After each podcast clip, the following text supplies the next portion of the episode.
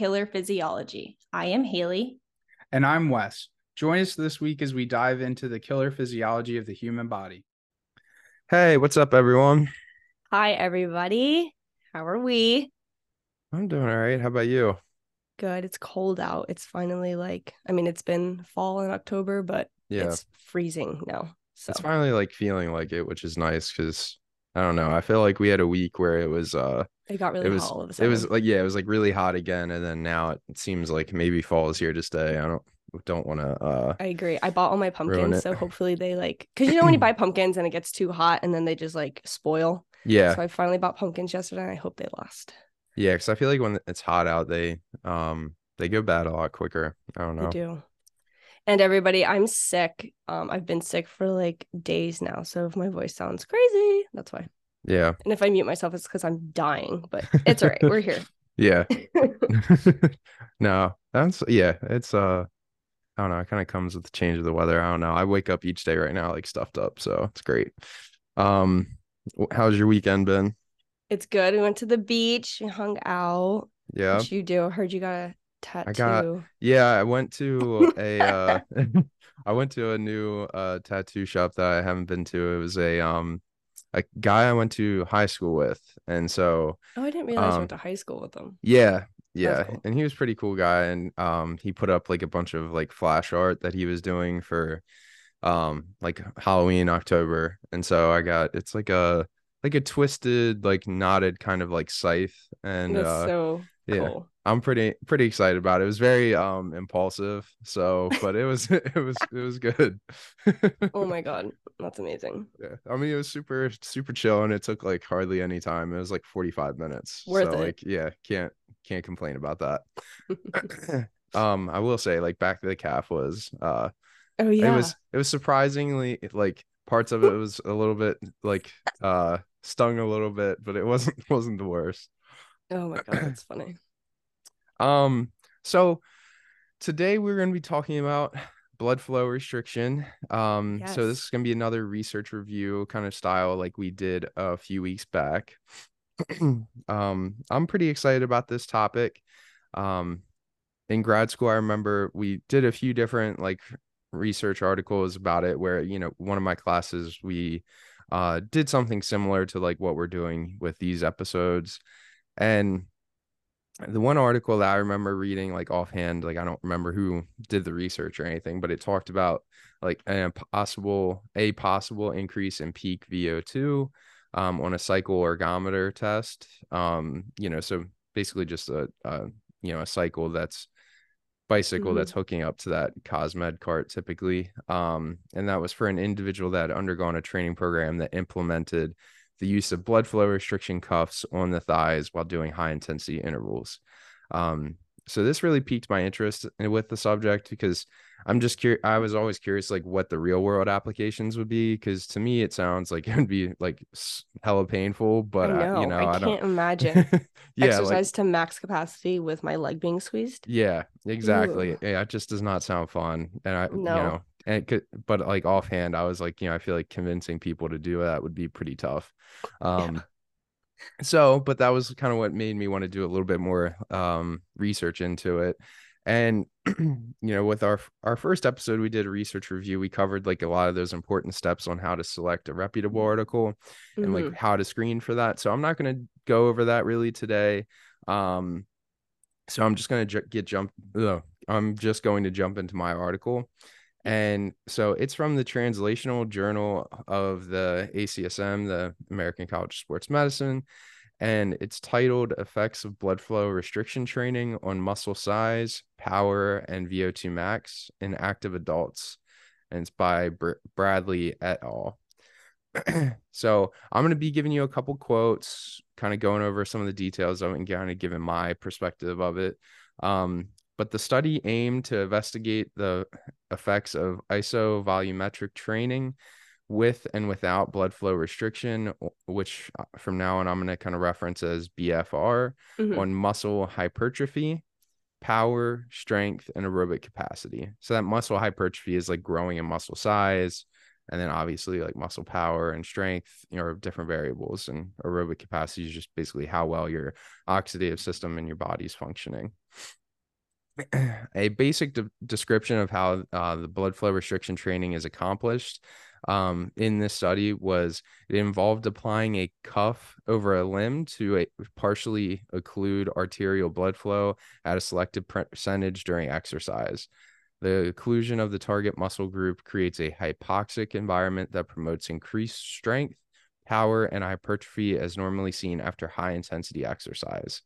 Um, so obviously, one of those good markers of a of a kind of study is they're doing like a research review, kind of like that meta analysis of previous data. Mhm. Um, and it was performed in the re- and they found that uh, past research had mainly focused on single joint exercises and limited focus on functional movements and aerobic exercise. they found that most often when BFR training had been implemented with aerobic exercise, it had been mainly accomplished with the use of bands or elastic wraps. Uh, but the issue with this is that you cannot determine what percent of blood flow Yeah. occlusion you're training at. Um, and like you know, everybody knows, or you know, with research, the big thing is it's being like being repeatable. And Mhm. if you're choosing that training percentage, you want to be you want to be able to make sure you're consistently you're having those details set. So doing it with the elastic band is just really not getting you that.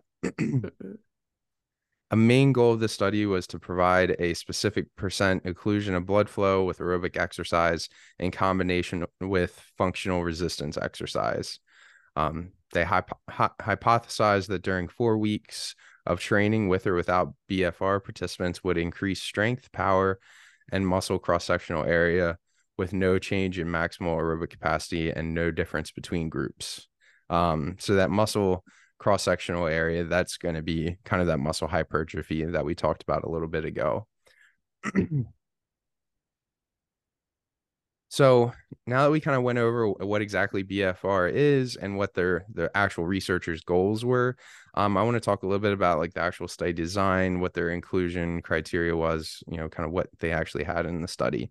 Uh, so the two different groups, uh, it was two groups with 15 participants in each, uh, between the age of 18 to 60 years old, moderately active, three days or more a week of aerobic and strength training. So basically, they were looking for like already somewhat fit individuals that had a good um training age and things Mhm. like that. Their baseline testing included uh, completion of kind of basic surveys, measurements of resting hemodynamics, that muscle cross sectional area, maximal aerobic capacity, which is that VO2 max, and an estimated 1 RM of deadlift. And um, the just one thing to note is those the resting like hemodynamics, they were all done after the participant had sat for about five minutes without talking or anything like that. And then obviously they got their height and weight. Um, and the what one thing that I thought was interesting is that with the VO2 max, they assessed it uh, with a maximal graded exercise test, but on a stationary rower. Wow. So something That's different. I've, yeah, I've never uh never seen that before. Um, you know, but it's pretty cool. I feel like that'd be interesting to try. Yeah. Um, and the one RM deadlift was completed with one dumbbell in each hand. Um, and if the participant completed two to nine repetitions, the test was considered completed.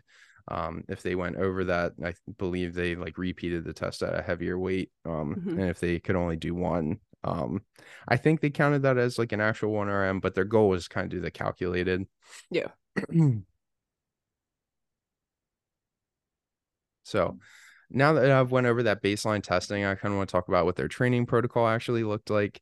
So the participants trained two times a week for four weeks, and they had a standardized warm up between the two different groups. Um, so this is a bit of a long kind of quote here, and I'm I might stop and start a little bit, but just kind of want to go over how they outlined the actual training. So for the BFR group, the cuffs were put on each thigh um, as close to the hip basically as possible. Um, they termed it like proximal, so like you know, as cl- you know, basically as close to the midline of the body. After the warm up completion, um, occlusion was established by using a Delfi personalized tourniquet system, which um, they said was from uh, Vancouver, Canada, um, with the subject lying supine and relaxed. both gr- groups performed one bout of rowing for two minutes and three bouts of rowing for one minute with 30 seconds of rest between bouts. The rowing wattage was determined based on the max power attained during baseline testing. So, if any of you out there haven't used a rower before, basically, when how hard you're pulling and pushing with your legs, that's going to determine like what kind of wattage you're Mhm. reaching with with your um kind of the stroke of the row. Um, and so that's basically how they outlined that rowing training and the BFR group rode at 40% of maximum power, and the control group rode at 80%. So much lower training intensity yeah. for that blood flow restriction group, which is interesting. Mhm. Um, and the B and with the BFR group, the cuffs stayed inflated during uh the 30 second breaks. oh my god. and yeah, so it's just staying up the whole time. I just basically. imagining this whole time like getting my blood pressure done by somebody Uh-huh. who squeezes the hell out of my arm and then having to like do bicep curls. Yep. Like. I oh god. Yeah, I can't. I just I don't sounds, know if I could ever do this. But It sounds- anyways, it sounds painful. I don't know. um, after a three minute rest, rest with cuffs deflated for the blood flow restriction group, participants completed four sets of deadlifts with 30 seconds of rest between sets. The BFR group lifted 30% of the 1RM deadlift for one set of 20 reps and then three sets of 10 reps. And the cuffs stayed inflated for the entire deadlift protocol. So basically, like during that three minute rest period, they did get a break um, with the cuffs. And then once they started the deadlifts, they uh, went back up. The control group lifted 60% of their 1RM for 10 reps for one set of 10 reps and then three sets of five five reps. Um, if a participant did not complete the protocol for either rowing or deadlift, the resistance was retained for the next session, and their RPE, which is that rating of perceived exertion, was recorded after completion of the final stage of rowing and deadlifts. If a pa- participant reported less than a six out of 10 RPE, the load for that exercise was increased by 10%. And um, at the subsequent session. So, um, you know, that's kind of that big tool that we've talked about before is, you know, actually trying to get the person to rate themselves. Yeah. It- depending on the person though, they're going to know, they're going to know kind of that caveat at the end and they might see like, oh, this was really hard. So Yeah, you have to like kind of read that, read between the Yeah, lines a little bit. Yeah, I think RPE is tough. RPE is a tough indicator. Um, some people don't even know like how to represent their bodies in Yeah. RPE, but then other people, like you said, will know what the caveat is and then either rate it higher or lower Exactly. to just kind of get away with it. But yeah. it's kind of a double-edged sword because you have the people like that constantly want to go up and higher and, Oh, yeah. do that and then you also have the people that want to try to like skate by a little bit um definitely. so one thing to note is with that um the occlusion cuffs the blood flow restriction group uh it was occluded up to 80% of that arterial blood flow um with their on the thigh with that cuff um and so like i mentioned they did that with that tourniquet system from um canada i i feel like when i looked at these somewhat before because i was like curious like what they looked like and they That's do what I was gonna say. I can't even picture what you're even talking about. yeah. So I I mean I didn't look up this actual system, which I, I probably should have, but yeah. um what I saw before was basically they did look like really big blood pressure cuffs and then they Oh, had like a sensor there to kind of give you like a gauge um of like kind of where it was occluded to. Wow. But I don't know. It's interesting. I'm guessing they're huge if they're like doing like thigh muscles and stuff, right? Yeah, yeah. Okay. Kind of like I mean, I don't know if you've seen like a thigh cuff for blood pressure before, but very similar to that. Yeah. Okay. Um,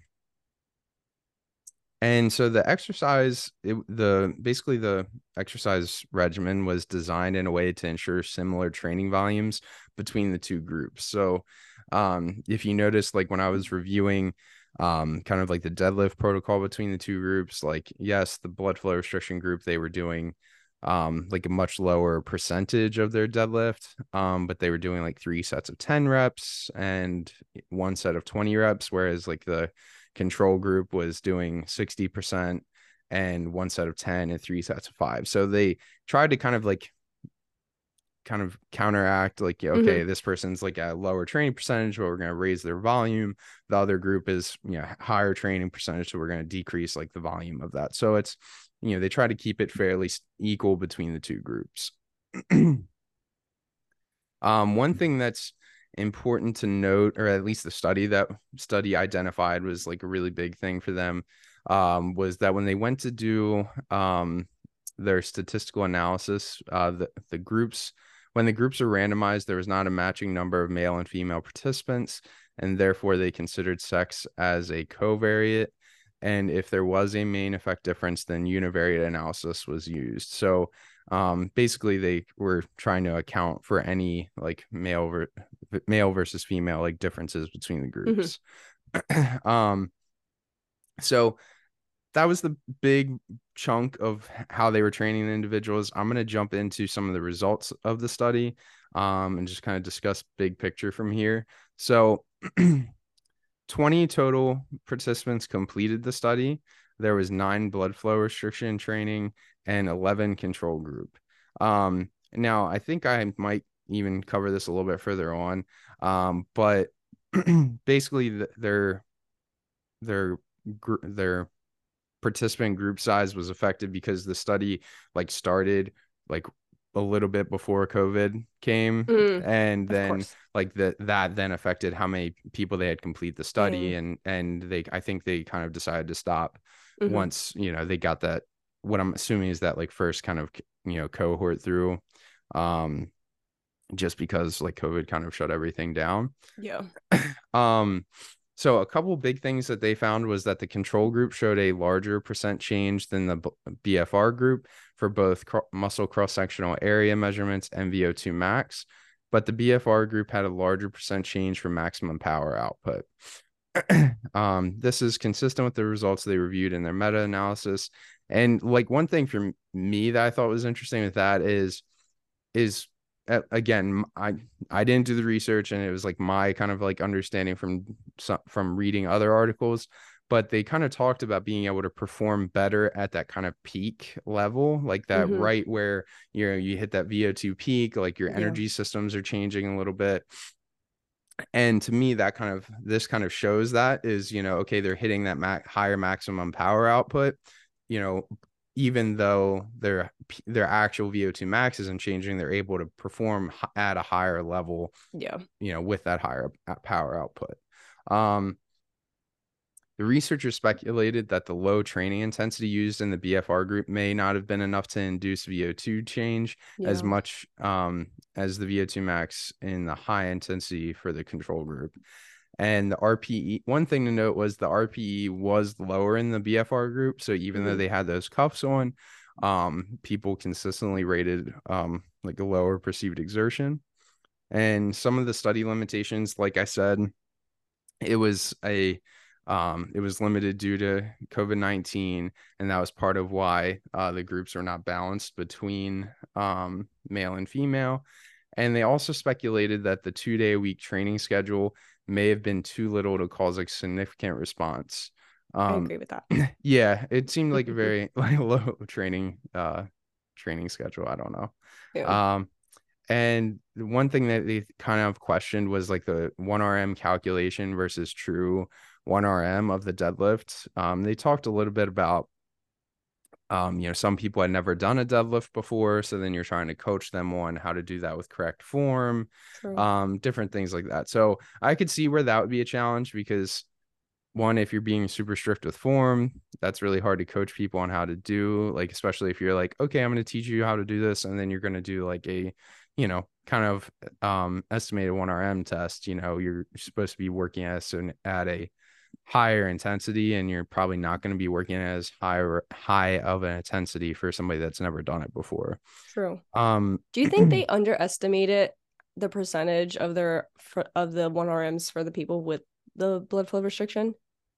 underestimated? Yeah. Is there Like- did they have some sort of like calculation? I guess they really don't know because we don't necessarily have literature. I yeah, Yeah. I did. They had the they had what their actual like equation was that they used, um, Okay. but I think I mean in my opinion I feel like it- it's just they chose a, a low training intensity, you know what I Yeah. mean? Well, Um I mean, but- again, if their RPEs were so low, you would think they maybe bump it up a little bit, and then maybe you'd have yeah. different results in the end too. Maybe, yeah. And I think part of it, one thing that they were talking about with the lower RPs was that it was kind of in a way a good thing that RPE was lower was that like okay, you're getting some similar benefits using this as you are That's at these true. crazy high intensities. So it's kind of like depends on the way you look at it a little bit. I guess it does. Yeah, definitely. Um, but yeah, I think to me the use of like of a calculate one RM is tough with people. I don't know. I again, I'm not like a professional researcher. Like I help with research studies, but um, I know that when we do them at our current job and when I did them in grad school, used machines because it it takes away that form aspect. Oh yeah. Um, and so you can, oh, you can much more safely get somebody to a higher um intensity and you don't have to worry about form quite as much. You still have to coach them through the proper way to use the machine, but it's not as risky as doing like a oh like a predicted 1RM with a deadlift in my opinion. no, I agree. Um, so uh, one other thing they wanted to note was that uh, despite the use of healthy participants, the this information may be theoretically applied to populations that cannot train at 60 to 80 percent of maximum because of risk of injury or pain or pain. Specifically, improvements in in power are important for translation to clinical populations where power is vital for activities like stair climbing or jumping. So um so they're basically saying like okay yeah our study focused on these this healthy population but we believe it can be applied to those clinical populations as well um and i think there's a good argument for for that there i just think that you know i would want to be reviewing other literature as well to see like Mhm. what the risks were depending on that clinical population excuse me. Um so overall i thought it was a really pr- a pretty interesting article. Um i think do think it's a compelling method of training? But if it can give the same results as like typical aerobic and strength training but with a lower rpe um and kind of like i said i'd really be interested to see how it would work with like a clinical population you know what the changes in like blood pressure things like that were. Um you know i remember at some point i read one where they talked about like if there was an increased risk of stroke things like that Yeah. um yeah, I saw that. yeah. And then also I think that if you were to implement this in like a clinical setting, um it would depending on what your setting looked like, you would keep your patient volume pretty low in my opinion because you're having to do the process of the Yeah. blood, of the occlusion cuffs and you're having to monitor that. It just to me it seemed like it would it would have to be like more of a specialized setting, but that's just kind of me speculating about that. Yeah. Wow. Good job, Wes. Thank you. That was a mouthful. That was a mouthful, but that's interesting. I still don't know how I feel about it. I'm Yeah. like very on the fence about it. I think honestly, this isn't appropriate for people who are like super healthy, in my Yeah. opinion. Um, people who can exercise at that 60 and 80% of their Yeah. maximum. Um, because if there are risks like ischemia or stroke or things like that, it's not necessarily worth it if you're healthy and you can exercise at a vigorous level. But for people who can't and can't, um, either they're stuck in a wheelchair or um, they can't perform as high as they used to because of some sort of cardiac event, this would Yeah. be like super awesome if they can exercise at a low intensity with restriction and get yield the benefits of high intensity exercise. Agreed. I think I don't know how long this has been going on for. Like how much I'm not sure. know? I didn't I didn't how research that aspect of it. in the science of this, you know? yeah. I didn't go that deep into it to be honest. That's okay. Neither did I. um yeah, so I agree. I think that um I think a use with a clinical population where you can't train at that high of intensity, uh, that would be a pretty cool way to implement this, depending on Mhm. like what the support, like research support was for that. I do think to me, this is kind of how I look at it. And again, it's just my interpretation, but I feel like it would be interesting. Like, say you were trying to sustain that like peak VO2 like longer, um, and like work at that like maximal yeah, kind of high- power level. Yeah, yeah. I feel like that that would be interesting as well because it kind of you're kind of like working there at the end of that like oxidate, you know, your oxidative oh like yeah, and you can hold it on. capacity. You can hold on for for a longer period exactly. of time. Like it kind of to me, that's kind of where I see is like it'd be Yeah. cool is you could work at that like very end point of your aerobic capacity and try to prolong how long you could stay at that peak level. Where most of us would fail. Yeah, like you know, kind of like when way. we do the test at work, like you know, you hit that peak and it kind of drops off really quickly. I would be curious, like if you use this, like would that kind of like That's would cool. you maintain like a plateau and be you like we'd become like the? Hulk or something maybe. Maybe be Because kind we've never changed that. We never trained at that level for an extended period of time because your No, body fails. exactly. Oh my god, I feel like it'd be interesting. To we just unlocked a door. All right, we're gonna have to do that at work now. oh my god. That's so funny. All right, everyone. My I have a different article. Uh bear with me. I literally coughed the entire time Wes was talking, but I kept muting myself. So well, I Let's mean, you did a good job because get I didn't hear you do that. That's- So amazing. Great. um so my article is called The Risk of Exertional Rhabdomyolysis. Did I say that right, Wes? yeah, Yep. Oh, heck yeah. And I'm gonna call it ER. So exertional rhabdomyolysis, just to make my life a little easier. Yep. With blood flow training uh, beyond the case report. It was published back in November of 2018. And this article is not necessarily as much as an article like Wes's was. It, his was like a study, had a study design and went through Mhm. the entire protocol. Mine was basically looking at the report of previous previously done research studies and what their findings were and then Oh, at the gotcha. end they kind of draw their own conclusion based off the facts found in the arti- other articles um, I got you. so yeah, they do have an opinion i would say at the end of the day but it's based off of um, multiple different research studies and what their findings were okay, so i thought it was a little fun and different yeah, um, here we go. So I chose this route of discussing the possible risk of blood flow restriction because of the name of the topic. I thought when Wes brought this up, I as a potential episode, I was like, how the hell is blood flow restriction in any way could be good or safe for us or beneficial? Like I literally was so great. shocked. He's like, so I have this friend, like I think it was your friend or some somebody that you knew that like tied like this resistance band on his muscle and Oh, yeah, did yeah, yeah. bicep curls. I'm like, that sounds dangerous. Like, yeah, it's don't do that. so I was like, let's look at the risk. I want to look at the risk of this yeah, because all all we learn about in school is like blood flow and oxygen delivery and organ performance with optimized blood flow um to the working part of our body. So why put a band on it and restrict it? In my Mm-hmm. Yeah. opinion, that's where I was coming from. Yeah. Um, I like to play devil, devil's advocate. So yeah. I feel like you're trying to start an argument, but it's fine. Yes, we go. So there's obviously more unknown risks to this type of training. There always is. There's risk to, I mean, everything that we don't necessarily know yet. That's why research is research. But I'm just going to cover what the article is going to um, discuss. Okay. So my article quotes Clark and Manini. Manini? Yeah. And their recent case report about uh, blood flow restriction. And they believe that blood flow restriction has gained popularity due to the fact that it offers people the ability to exercise at lower intensities, but gain the same results and muscular adaptations that they would performing at high intensity exercises, kind of like Wes was discussing before.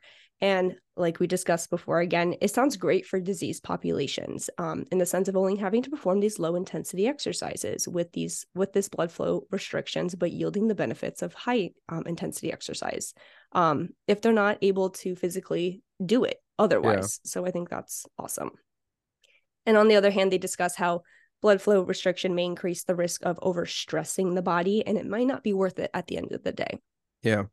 They lead us to believe mm-hmm. that there are potential dangers of induced ischemia and circulatory or neural complications that they referred to in another article, which I did not dive into because it was a whole other wormhole, which might be an episode for another day. Yeah. But they did talk about potential dangers of dangers of these restrictions to our circulatory or neural systems, which is really important and could be Yeah. scary.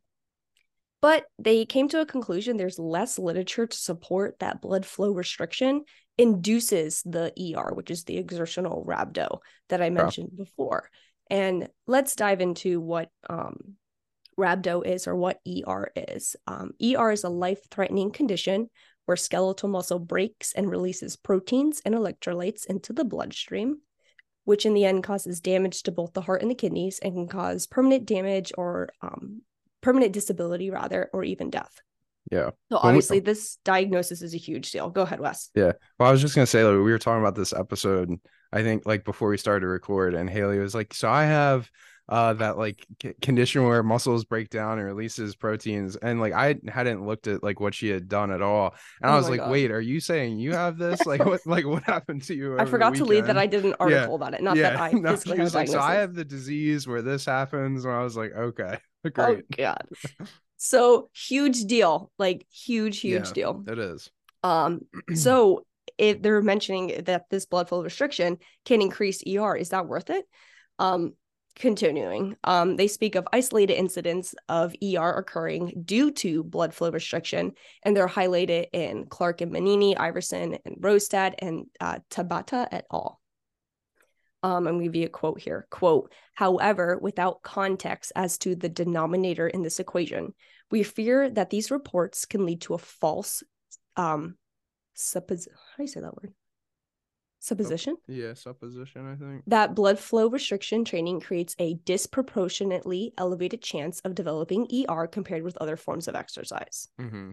Quote The article now goes into describing the importance of contents and interpretation of these articles that may end up causing a false claim. Honestly, when I was before I even found this article, I found the articles that they were talking about and I was Mhm. reading it and I was like, oh my God, like this poor man got rhabdo from Yeah. this blood flow restriction. And I kept reading it and it was not very good. And then I read this article and it was talking about how it could very much make false claims. Yeah. so again, this is why it's important to research everybody. Basically trying to they're basically saying it's easy to make these false claims or whatever or like have a, a biased outlook is that basically is that what they're saying Yeah. okay i got you So they found um the, the article that I read, they found that 91 studies, they found 91 studies overall, and they included over 1,400 participants um, in the medical field that use blood flow training. And okay. And of these 91 studies and 1,400 participants, only three reference case reports of ER as a result of blood flow restriction, which makes ER having an incident rate of 0.0% in controlled clinical climates, which, in my opinion, is not very scary. no So it's very, very low. I happened to come across the one man who had rhabdo. So you have to you have to be careful, everybody. Yeah. And the article con- um, concludes that the risk of ER is quote very much in line with the reported cardiovascular event rate from more general physical activities in adults. Quote yeah so that's pretty low pretty low. There was a survey um, conducted in Japanese hospitals, clinics, and training facilities where blood flow, um, blood flow restriction training um, is more popular um, there than it is in North America. And they report that ER diagnosis associated with blood flow restriction is 0.008% in healthy and diseased populations of varying age, Hmm. which is even lower than the first statistic that I said. yeah Um, they also found that in America, 25% of football teams, 43% of swim teams, and 435 military personnel, quote, developed ER under circumstances of exercising in extreme heat, yeah increased exercise volume, and dehydration, quote. yeah i feel like Interesting. yeah when i was learning about like exercise programming like i feel like that really got beat into our heads about that it was Yeah. just because of i don't know i feel like if you incorrectly prescribe exercise to athletes you know without like blood flow restriction training you can very easily Easily get cause yeah cause harm Exactly. So basically, it seems that there is even a higher risk of getting ER or that Yeah. rhabdo from natural elements, um, like exercising outside in the heat, exercise intensities, and your water intake compared to just blood flow restriction solely, which I think is very, very interesting. They stress the underlying factors, such as the elements stated above, can play a key factor in ER when associated with blood flow restriction. They're basically saying that if we we can't just blame blood flow restriction without looking Mhm. at the other elements and factors that could have caused ER in another way, especially in those three cases that turned out to be positive. Yeah.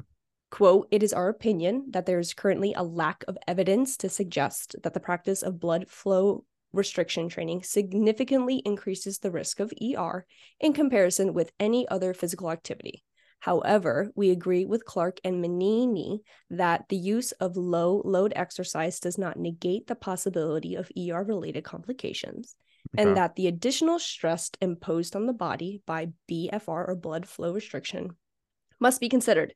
Like any exercise, it seems prudent that previous activity levels are taken in consideration before enrollment in blood flow restriction training, and that prescribed exercise volumes do not abrupt exceed do not abruptly exceed an individual's normal capacity quote, which at the end of the day I think is just very true and very Yeah. fair to state. Um, and quote, therefore, we suggest that individuals must be screened more thoroughly before blood flow restriction training. And they end with this. We conclude, quote, by reminding the readers that the risk is always the case and context specific.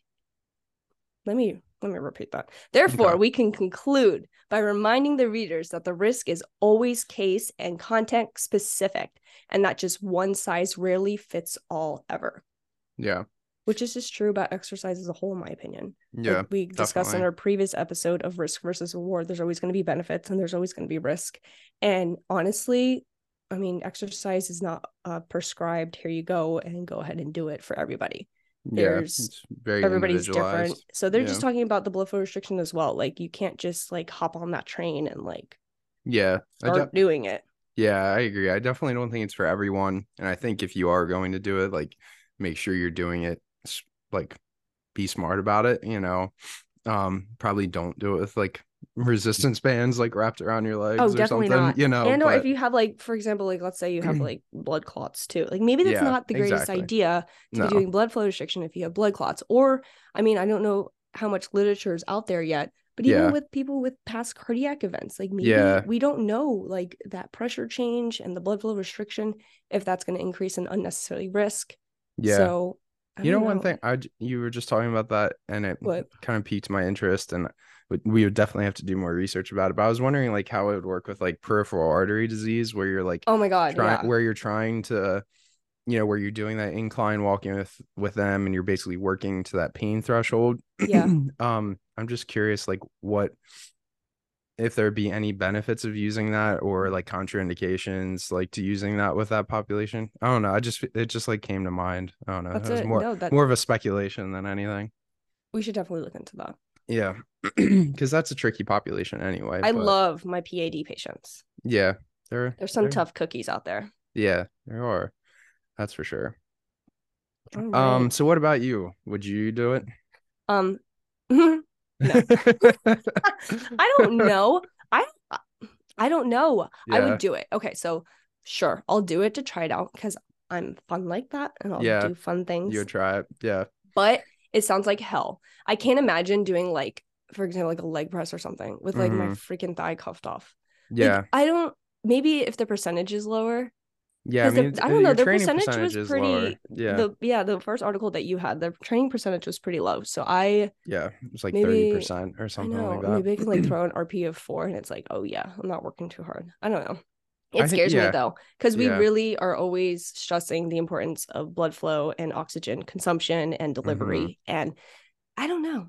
It kind of just like in the back of my head screams everything that we like were told that Mhm. is bad in school. yeah i got you What about I feel you? like I would probably try it. I don't know. I like I would be interested just to see you like lose your arm. You yeah, like, lose my arm. purple arm at the end of it.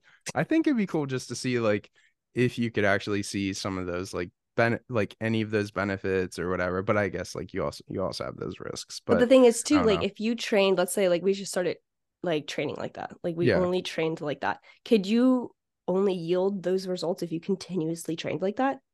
yeah, I don't know. Because then then that's like a whole other that's a whole other thing. You gotta bring your band to the gym, you gotta cut off your That leg, you gotta make sure you're doing it safely. And it's like yeah, I feel like uh, like the most I would do would be like one kind of like training cycle of like, you know, three or four weeks or something. And then if it was, I definitely think you have to give your body a break. You definitely can't Yeah. take this for a lifetime. no, I feel like yeah, I don't know. It'd be interesting to see. I But don't then know. if I- you yield those higher VO2 results and if you stop training after two to three weeks, it's just gonna go back down again. Yeah, that Worth is it? true. I Mm, don't know. It'd be no. interesting. All right, guys. So that is a wrap on blood flow restriction. Um, let us know what you think about it. Don't Yeah. forget to follow us on Instagram at Do Killer it. Physiology Podcast. Um, you can always send us an email if you have any questions about anything. It's Oh, Killer yeah, send us emails Physiology if you have Podcast. questions. Yeah, do it. It's Killer Physiology Podcast at gmail.com.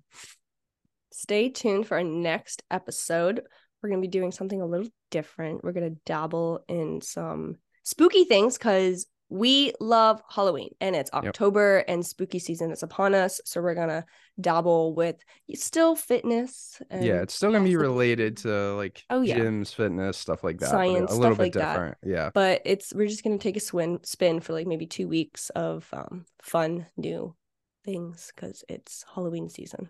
Yeah, exactly. Start pumpkin carving, everybody. this is Killer Physiology. See ya. See ya.